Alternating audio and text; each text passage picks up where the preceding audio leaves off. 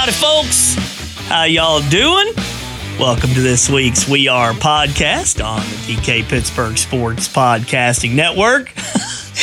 Uh, that's me doing my best Southern accent impression, or at least what I sounded like for the most part in my life growing up. Uh, before I get into some football stuff here, I don't know why, as I was getting ready to do the podcast, I was reminded uh, about a press conference moment this past season when James Franklin, uh, for whatever reason, had never known that I was from Arkansas.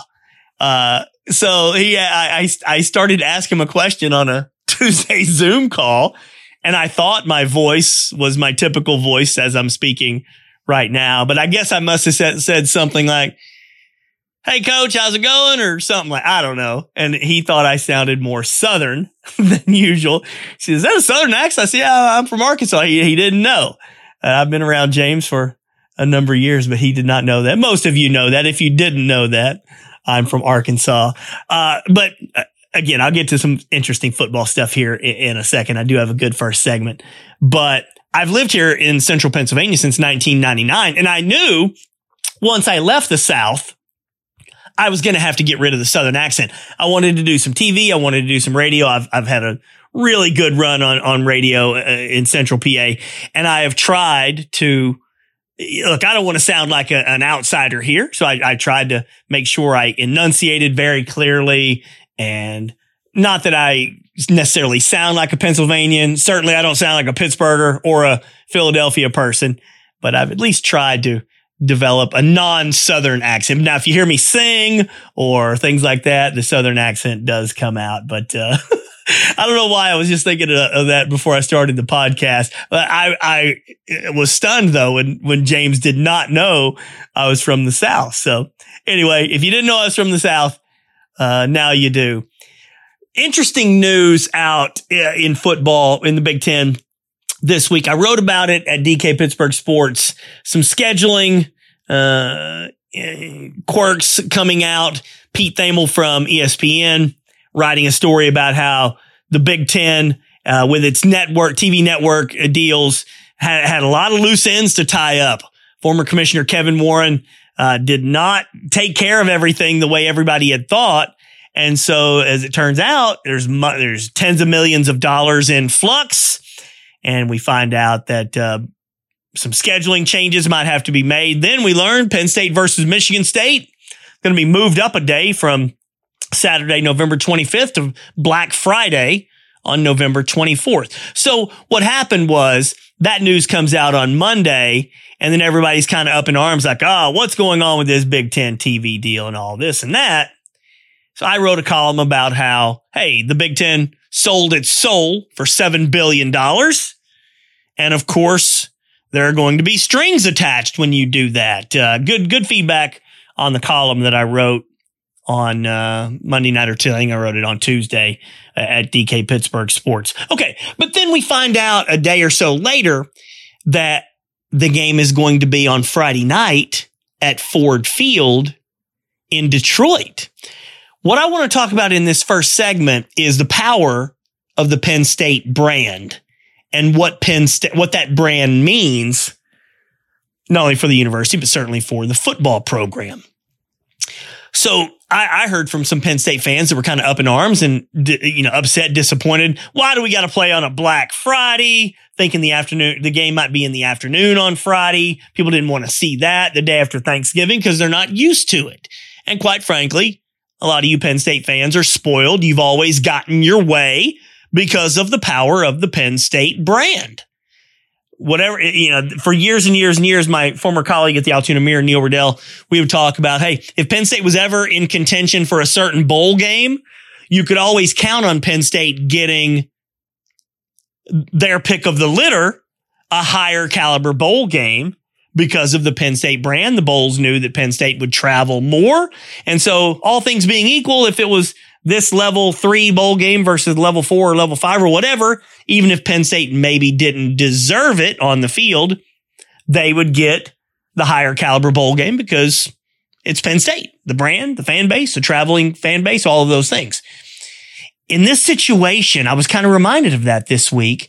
think about this because I'd, I'd already written a column about how some trade offs are going to have to be made. Every team in the Big Ten, even a Penn State, even an Ohio State, even a Michigan, might have to eat a little bit of a crap sandwich every now and then in order to do some things to that, that are in the best interest of the Big Ten because of this $7 billion TV contract. When you, uh, when you sell your soul like that, the, the TV networks are going to be in more control. They're going to have more power and more say eh, than ever before.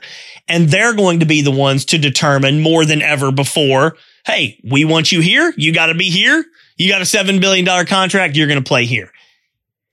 But then we come to find out the game's going to be at a neutral site, Ford Field, home of the Lions on a Friday night.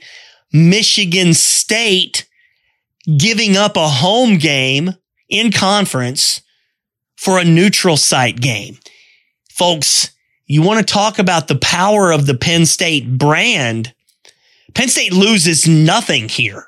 Penn State has everything to gain. This is a, quite frankly, a, a tremendous turn of events and sequence of events for Penn State. You think about, uh, why, why do you got to play on a Friday, a short week in the regular season? It's November, blah, blah, blah. Penn State fans, you know, kind of spoiled, don't want to have to deal with all that.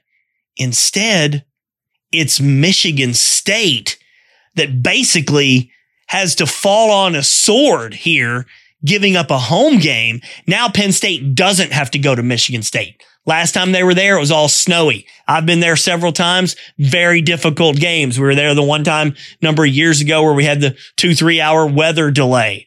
We were there you know, when, when Joe Paterno refused to have the heaters on the sidelines and the player, no, that was Iowa. I think, yeah, I think that was Iowa. Uh, and then the next year when Michigan State came back to Penn State, it was a cold, but they did have the heater. So misspoke there. But there have been some tough trips to Michigan State, bottom line.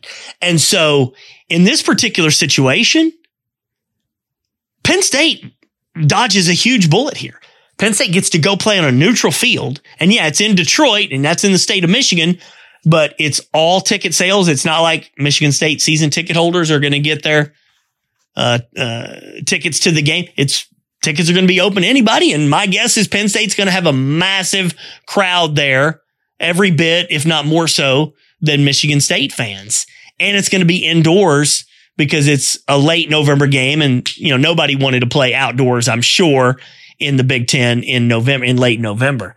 But again, when you think about the power of the Penn State brand, and, and I have to look at both sides because I'd just written, hey, Penn State might have to give up some things here and that, and that still may happen. There still may be some situations in the future where Penn State has to agree to something uh, that maybe it doesn't want to, and Ohio State and Michigan, maybe USC, maybe UCLA, whatever, because the TV networks now kind of own the Big Ten when it comes to the game inventory.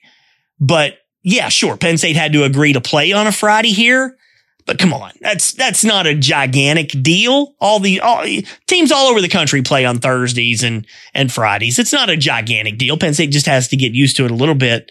But wow, what a fantastic turn of events that the game's going to be on a neutral field. I just it, here's the thing: if Penn State had to give up a, a Saturday home game at Beaver Stadium to go play on a Friday, even at Lincoln Financial Field in Philly or what have you, be a lot of Penn State fans would be pissed about that because the, the, just the whole situation of Beaver Stadium, tailgating, all that. Fans love that. And then the change of plans, change of travel, hotel rooms that get booked well in advance. It's a big, you know, cluster bleep of of logistics there. But that's not happening here. Penn State's not having to give up a home game to go play a neutral site conference game. Michigan State is. This is a win-win, win-win-win for Penn State from a, a t- an intangible standpoint. Now they've got to go win the game on the field, of course. And this is, my goodness, man, this is a lose, lose, lose for Michigan State. Uh, I, I, just, I, yeah, Michigan Michigan, Ohio State, Penn State the power of their brands. It seems like they're always going to come out on top, all things being equal and the opportunities that they get and the haves and the have nots of college football.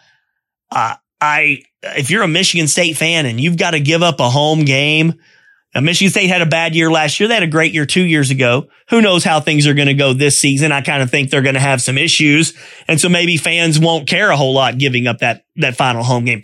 But what if Michigan State goes on, you know, ends up having a really big year and they're playing for something huge in their final regular season game. And instead of getting it at Spartan Stadium, they got to go to Ford Field and play a neutral site game with half the crowd being Penn State fans. Wow.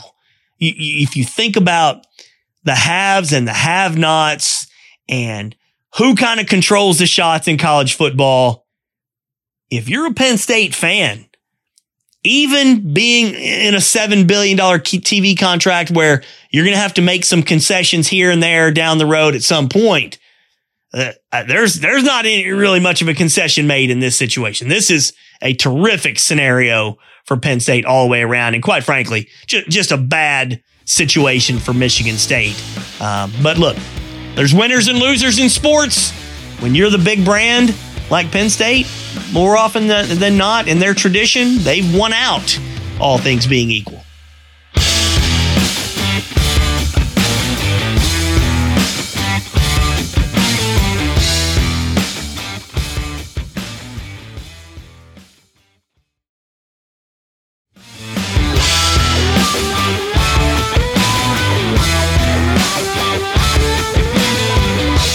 Welcome back. I'm going to get into some more hardcore football in the third segment. I want to have a little bit of fun with this segment. I don't know that I've done it on the podcast here. What's your favorite football movie? Now, this is not a Penn State topic, but I, I just wanted to kind of have a nice little fun off-season discussion. What's your favorite football movie? I'll kind of let you think about it here. There are a lot of good ones out there, obviously. Remember the Titans kind of jumps to mind for a lot of people. Fantastic football movie. Uh, Necessary Roughness. I saw a post on Twitter, I think from Super 70s Sports on Twitter, a picture of Scott Bakula in the number 12 Texas State Armadillos jersey from Necessary Roughness. That's a funny movie.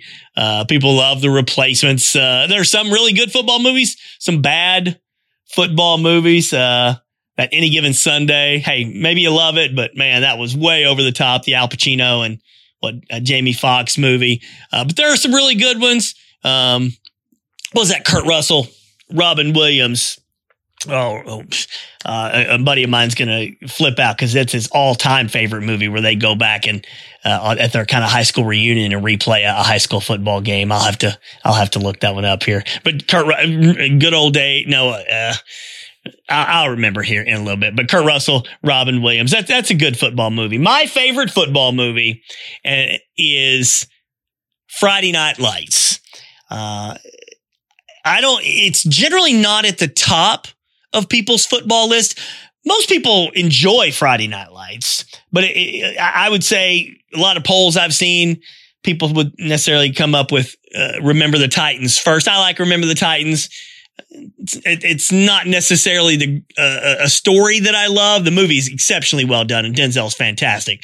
Uh, but I, I, you know, I just enjoy the story more of Friday Night Lights, and quite frankly, my favorite speech, probably in any movie ever, is Billy Bob Thornton's halftime speech that he gives his team. I, I've, I've given this speech to a lot of kids uh, or some version of the speech to a lot of kids playing sports. I've played it on my radio show many times. He talks at halftime. He says, uh, you got two more quarters. After that, you know, most of you will never play this game again. And he says, you know, I've talked to you a lot about being perfect. Well, being perfect is about being able to look your friends in the eye and do everything that you can possibly do to not let them down to do everything within your power. If you can do that, then you're perfect. It's not about the scoreboard out there. It's not about winning. It's about doing what you can with your friends and your teammates to try to accomplish the goal and being true to yourself and true to them. And I, I, I've always loved that speech. And quite frankly, what I love about Remember the Titans is they lose the game at the end. Spoiler alert, 25 years later, they lose the game. So many sports movies, they win the game. Uh, one thing that's great about Rocky, Rocky one, he he loses, he loses to Apollo uh, Creed in, in, the first one, and so uh, I think that's right. Or did he tie? It's been a long time. Anyway, he doesn't win. I, I, guess I got to double check my Rocky. I hadn't seen Rocky in 30 years. Uh, but he doesn't win. Most get, most sports movies, the team wins. They find a way to win, even if it's unrealistic. The Mighty Ducks, they win. There's a cool football movie called The Little Giants with uh, Ed O'Neill and Rick Moranis, where the the strong youth football players in town they play the nerdy kid football players with the icebox, the girl uh, who was who was really good football player, and they win on the annexation of Puerto Rico. Hey, look, I, I'm I'm not trying to be mean. That's never happening in a billion years. You get the best youth youth football players in a town, and they play the nerdy kid football players. I'm sorry, you're not going to have the feel good story uh, of the nerdy kids winning the game. What you're going to have in reality is the good football players running the hell over those other kids, and they're going to destroy them. But in movies we try to make it seem like anything is possible. And so the nerdy kids win on the annexation of Puerto Rico and uh, the big, strong football players who in reality would have run over the little giants. They end up losing. All right. So back to Friday Night Lights. I love Friday Night Lights. They end up losing at the end. The quarterback, Mike Winchell, he's tackled at the one yard line, just short. Uh, and it's such a poignant ending. Uh, but then they also had the TV series Friday Night Lights, and I, I went. I didn't watch it at the time, but I watched it maybe eight, ten years later. I just finished it maybe two or three years ago. So, so uh, it, it took me a while to get to Friday Night Lights, but what a phenomenal, phenomenal TV show. Uh, very different from the movie. A lot of some similarities, but just very different stories. But clear eyes, full heart, can't lose uh, Kyle Chandler. If you've seen if you've seen Friday Night Lights, the TV show, just an amazing, amazing show. Um, if you want to uh, drop a line in the comments here about what your favorite football movie is, there look there are a lot of good ones. I only touched on a handful here.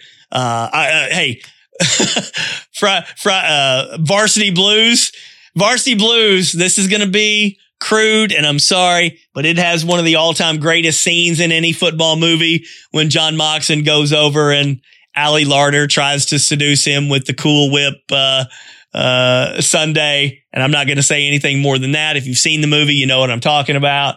Varsity Blues, fun movie. You got Billy Bob, kind of unrealistic too, but hey, that's a real fun movie where the backup quarterback uh, Van Der Beek comes out, ends up being a, a superstar. Uh, that's that's a very very entertaining movie. When it it's more like a major league kind of uh kind of uh fun football movie. But if you've got one that you want to pick, uh, drop a line in the in the comments here. You can shoot me a, a an email or uh, at cgsports12 at AOL.com or uh, check me out on Twitter. But my favorite Friday Night Lights, it's been that way for a number of years. It's hard to make a realistic football movie because the action, the action is very uh, challenging. Now, it is a football movie and, and I, I, this has always been one of my two or three favorite overall movies of all time. Um, but I consider it more of just an overall well-rounded movie than just a specific football movie. And you can laugh at me all you want. You can say it's a chick flick or any of that stuff. But Jerry Maguire is an absolutely phenomenal movie. Whether you like the movie or not, whether you like the he had you had me at hello or Renee Zellweger or any of that stuff, the football action in Jerry Maguire is is the best you'll ever find in any football movie. The football action of Cuba Gooding Jr. playing Rod Tidwell, uh, catching passes for the Arizona Cardinals. Uh, I mean, going up against the Dallas Cowboys in that Monday Night Football game. The football action is absolutely phenomenal, and you don't see that a lot with uh, with uh, a lot of football movies. I believe it was Rob Moore, former Cardinals receiver, um, played college at Syracuse. He he was instrumental. I think he might have been you know, doing a lot of the stunt double stuff for Jerry Maguire, but that's directed by Cameron Crowe and they, who did Fast Times at Ridgemont High, uh, Vanilla Sky. Th- those, those football sequences in Jerry Maguire are fantastic. And I'd be remiss to not point out that that's one of my handful of favorite movies all time of any genre. I love Tom Cruise. No matter what you think of Tom Cruise, Scientology, anything, I love Tom Cruise movies The Mission Impossible series is my all time favorite series of any movie series of any genre. So anyway, uh, I, I, I, just had to mention Jerry Maguire there as well. But it is hard to come up with good, realistic action football sequences in movies. That's that's been a challenge. So again, if you have another one that you want to mention, throw it in the comment section here.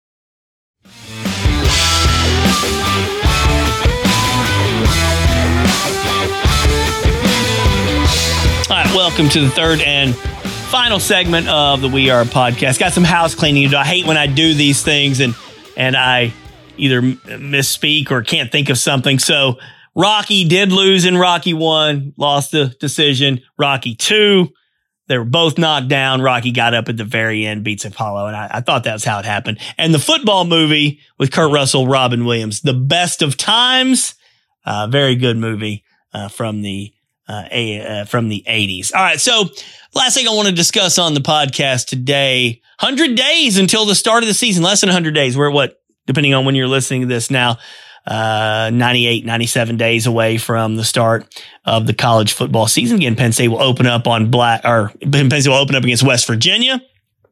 Uh, in the opener, that will be really, uh, uh hopefully a fun game. I think they're, you know, get into some history of, you know, past Penn State, West Virginia uh, games. I wouldn't necessarily consider that a rivalry. Maybe old, old school Penn State fans might from way back in the day. It's neat that the two schools have some history and they've, they've played, you know, you used to play some, but it's certainly not Penn State versus Pitt or anything like that. But that, that'll be cool. So at, at 100 days, and we'll kind of go along with the 100 day barometer here. How are you feeling? About what you think we're going to see this fall. Now, I touched a good bit last week on, hey, are expectations a little too high for Penn State? We're all thinking, hey, it's going to be a very, very good team. 10 and 2. Could they go 11 and 1? Well, I mean, yeah, expectations, as I mentioned last week, uh, rely heavily on Drew Allar, not only playing well, but staying healthy, a lot of those things. But at, at 100 days as of right now, you have to feel really good about where Penn State is as a program. Lots of depth on both sides of the ball. Typically around this time of year, uh, I, I end up doing a, a, good number of radio shows around the country. Uh, I've got relationships with people at radio stations across the country and they'll kind of start to do some post spring and, and summer you know, uh, look aheads uh, for football season. So I've done three or four over the last couple of weeks, and everybody always says, "Well, what do you expect from Penn State football this season?" And I, here's what I expect: I expect a lot of talent on both sides of the ball. How will it uh, end up in results in terms of wins and losses? Hey, look, I've got them going ten and two. But the bottom line is I expect a really, really good football team on both sides of the ball, a ton of talent, NFL talent, guys that we're going to see play at an extremely high level in college. Drew Allar, Nick Singleton, uh, some of the offensive line, uh, linemen, Olu Fashanu, uh, the defense, defensive players, Kalen King, Abdul Carter. There's just so much talent, so much momentum in the Penn State program right now. Now they've just got to go out on the field and live up to expectations. The expectations are extremely high. But at about 100 days out, given the schedule, you know, they're they're heavy favorites over West Virginia. I saw a line of like 16. That's a big number uh, over West Virginia. Illinois, as I've mentioned several times, that's that could be a very tricky game in week three on the road. But as of right now, if you're taking stock of the Penn State program, there was a lot to be frustrated by in 2020 with the collapse going 0 5 to start, a lot to be frustrated by in 2021, getting to number four in the country and then collapsing, finishing seven and six. It is just amazing though, how one season and, and really four or five games, if you think about it, there was still a lot of consternation in the Penn State fan base middle of last year. Lost badly to Michigan. What's going to happen here? Are they going to collapse again? uh, blew a, you know blew blew the game late against Ohio State, and yet Penn State came on strong, won the final handful of regular season games, still had not beaten a ranked team all year, but one win. You go to the Rose Bowl, you beat a top 10 team in Utah, and it is amazing. Boom, just like that. How expectations, hope, hype, all of these things really turn. What if they'd lost to Utah? I do think there would still be very high expectations coming into this year with all the talent, but it is just amazing how it's kind of that old school feel. For many, many, many years, decades, people used the bowl game as a precursor to maybe what you could expect for the following season. It was a good springboard into spring ball and, and a good feel good kind of thing eh, heading into the next season.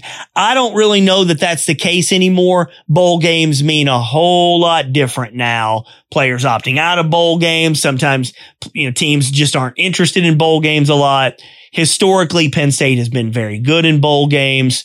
But if you think about the Rose Bowl specifically for that Penn State team going out winning the way they did, dominating Utah, uh, just keeping that momentum going. So here we are at 100 days, a little bit, couple of days less than 100 days before the start of the season. There's a lot to feel good about with Penn State football. Regardless of what the record is this fall, we're going to go into the fall thinking that, uh, this is going to be a really good team. There's going to be a lot of outstanding talent on both sides of the ball and certainly a lot to look forward to here. All right. That's going to wrap things up for this week's podcast. I'll have some more stories here previewing uh, various elements of the depth chart and news at DK Pittsburgh Sports over the coming week. Appreciate everybody for tuning in as always, and we'll catch up with you again next week.